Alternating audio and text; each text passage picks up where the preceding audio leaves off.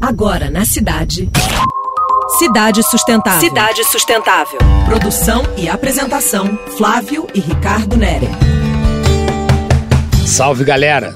Delicado, complexo e extremamente nobre falar de transplante de órgãos e tecidos humanos.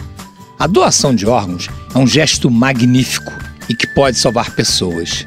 Lembremos de Marcelo Fromer, um titã incrível, amigo de Charles Gavan, do Cidade do Rock, aqui na nossa querida Rádio Cidade. Atropelado na cidade de São Paulo, seus órgãos salvaram vidas.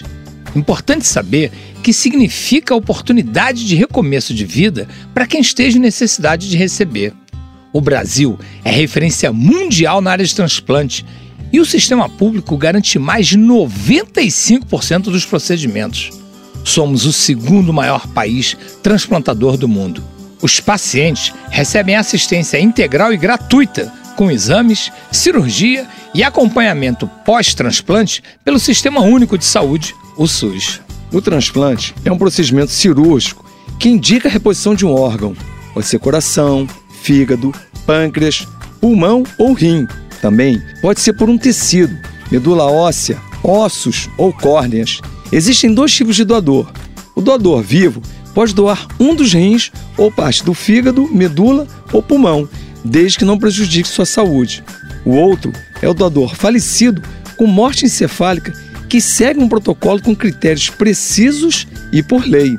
O diagnóstico da morte encefálica representa a perda completa e irreversível das funções cerebrais. O passo a passo é facilmente encontrado no site do Ministério da Saúde. Se você quer ser doador de órgãos, avise a sua família. Isso é fundamental para a previsão legal. Foco na vida. Boa reflexão, ouvinte. Você acabou de ouvir Cidade Sustentável. Sua dose semanal de sustentabilidade.